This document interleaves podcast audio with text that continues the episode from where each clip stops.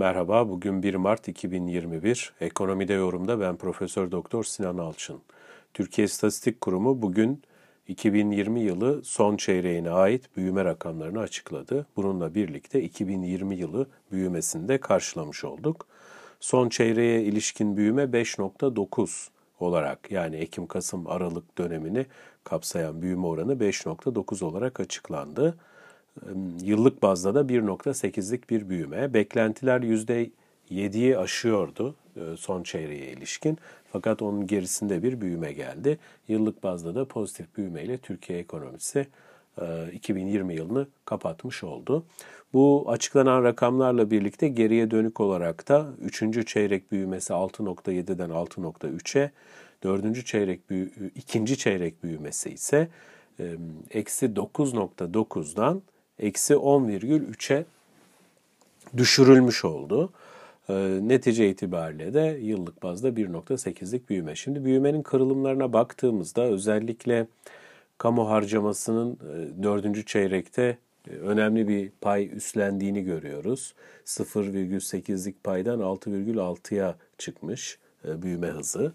E, öte yandan diğer taraftan baktığımızda gayri sabit, sabit sermaye oluşumu pozitif olmakla birlikte 3. çeyrekteki %21,9'dan 10,3'e düşmüş. Yani yaklaşık yarı yarıya artış hızında azalma var. Bunu söyleyebiliriz. Yıllık bazda hangi sektörler ne ölçüde katkı sağladı diye baktığımızda da yine aslında diğer çeyreklerde de gördüğümüz özellikle 3. çeyrekteki güçlü kredi genişlemesinin etkisiyle finans ve sigorta faaliyetlerinde yıllık bazda %21,4'lük bir artış olduğunu görüyoruz büyüme hızında. Öte yandan ikinci sırada bilgi ve iletişim özellikle uzaktan çalışma yine e, uzaktan e, öğretime geçilmesi okullarda bu alanda %13,7'lik bir artış yaratıyor. Tarımın büyüme hızı 4.8, sanayi %2'de sınırlı kalmış durumda.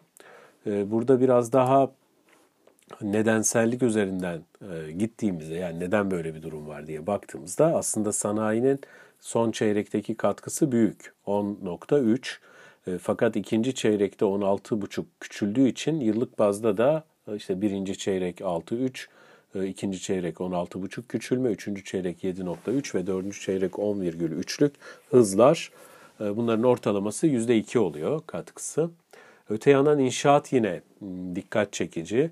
E, dördüncü çeyrekte yüzde on iki buçukluk bir küçülme görüyoruz. Çok büyük bir geri çekilme. Bu niye böyle olabilir diye baktığımızda da aslında üçüncü çeyrekteki o güçlü kredi genişlemesinin e, ağırlıklı konut başta olmak üzere otomotiv ve diğer sektörlere yayıldığını görmüştük.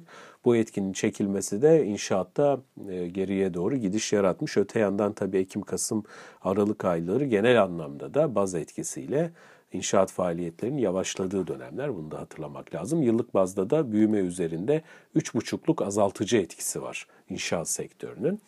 E, ve e, finans ve sigorta faaliyetlerinde de yıllık 21,4'lük artış var. Ancak burada da enteresan bir durum var. Yani bakmamız gereken 3. çeyrekteki e, yıllık artış oranı %45,5 iken 4. çeyrekte %9,2'ye gerilemiş. Yani bu da yine aslında e, ekonomide Haziran'daki o güçlü kredi genişlemesinin etkisinin son çeyrekte yavaşlayarak devam ettiğini bize gösteriyor. Yine Kasım ayıyla birlikte pandeminin ikinci dalgasının Türkiye'de güçlenmesi ve kapanmaların ortaya çıkışı da muhtemelen piyasada beklenenin gerisinde e, bir büyümeyle yılı e, tamamlamamızın temel sebebi. Önümüzdeki yılda tabii sanayideki toparlanmaya, e, hizmet başta olmak üzere turizm sektöründe, inşaat sektöründeki toparlanmaların eğilimine bakacağız, yönüne bakacağız.